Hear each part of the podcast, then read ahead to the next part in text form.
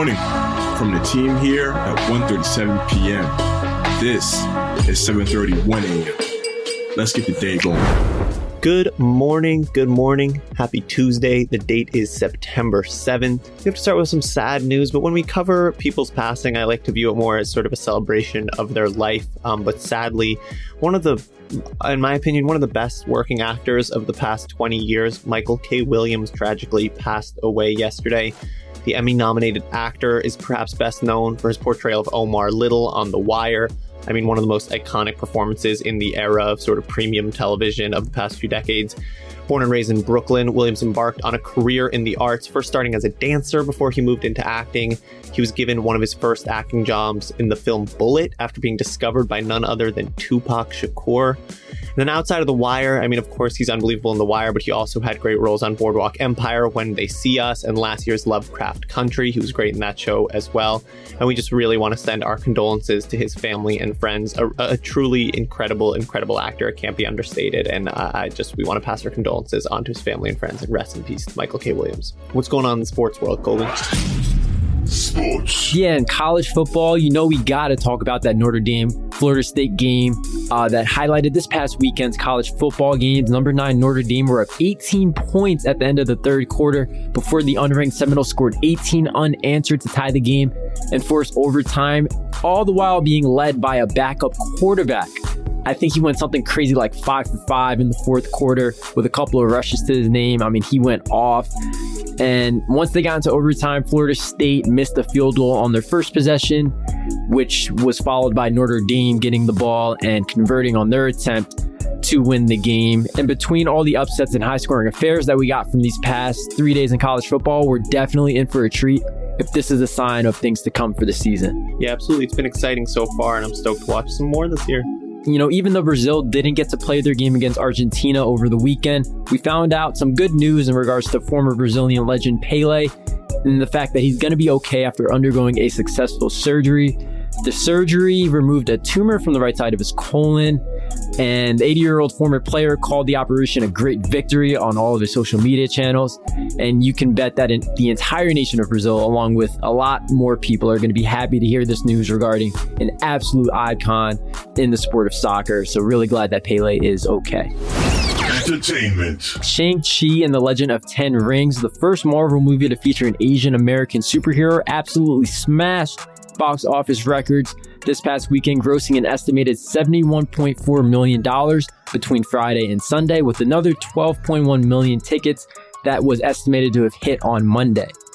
I got to see it personally on Monday and thought it was great. Brought me back to my youth days of falling in love with the likes of those old kung fu movies that starred Bruce Lee, Jet Li, and Jackie Chan. Not to compare this to that, I think uh, Shang-Chi is its own entity and its own original creation. So I'm excited for all you guys to get out there and watch it if you're like Charlie out there and you haven't seen it, go out and and go see it. Yeah, I agree. I feel I, I, I honestly feel like an idiot that I haven't seen it yet. I just, I, as you know, I'm a big Marvel fan and I've been so excited about this one for so long, and I just didn't have a chance to go this weekend. But everything I see around it gets me so excited, and I love kung fu movies and I love sort of the the, the Marvel stories that they're integrating. So I'm just so excited to see it. But uh, uh, listen, I'm gonna see it this week for sure because I, I can't miss it. Hip hop. 2021 has been a pretty strong year for hip hop releases so far already. J. Cole, Tyler the Creator, Isaiah Rashad, Kanye, Drake have all dropped gems so far. And now Baby Keem, if you don't know, he's Kendrick's cousin and he is a very promising young MC and he is now joining the race for Album of the Year. A trailer and release date for his debut LP hit the web. Now we know that the album titled The Melodic Blue will land on streaming services this Friday. Baby Keem's first two mixtapes got plenty of acclaim, plus his latest single with Kendrick Family Ties made a lot of headlines. I mean, this has been a big year for him already. He had the song with Kendrick, and then he was also on Kanye's album.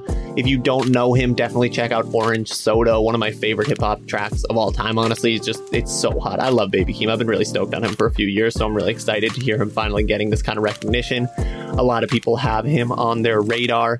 Um, and yeah, his album is going to be dropping this Friday. If you want to get amped, I would recommend checking out Orange Soda, personal favorite of mine, but also any of the stuff he's put out recently has been really hot. So check it out get ready for Friday. And finally, we'll end with another, uh, unfortunately, a, a, bit of a, a bit of a sadder episode. Some sadder things to address, but again, more of a celebration of life. Um, three years ago on this day, Mac Miller passed away. On this day in 2018, the hip hop community lost one of its brightest, brightest stars, and most promising MCs. It's really hard to pin down the most impactful records from Malcolm McCormick, Mac Miller, but I mean, from his early mixtapes like Kids to later critically acclaimed albums like Swimming and then the posthumously released Circles. It's really hard to uh, imagine a hip hop landscape without him. Um, I think when I was looking through all of the condolences that were sent his way after his passing, and throughout all of them, the the most prominent thing is that people he was just so immensely kind. Everybody, people who knew him, people who didn't know him, um, all of their notes to him really highlighted how his kindness just radiated, and it, it was just uh, really tragic and, and, gone too soon. Um, but I really want to celebrate that aspect of him and how he just managed to make. I just I, when I think about Mac Miller, I think about his smile, and I think that he managed to really leave that impact on so many people. Um, so I want to leave you with some lyrics off of Best Day Ever. No matter where life takes me, find me with a smile. Rest in peace to Mac Miller again. Tragic artist gone too soon, but his impact lives on with us forever. And that is all we've got for today's episode. For more detail on these stories and more, head over to 137pm.com or follow us on our social media platforms. You know we'll be back tomorrow. As always, remember to stay curious. No matter where life takes me, find me with a smile. Soon to be happy, laughing like a child. I never thought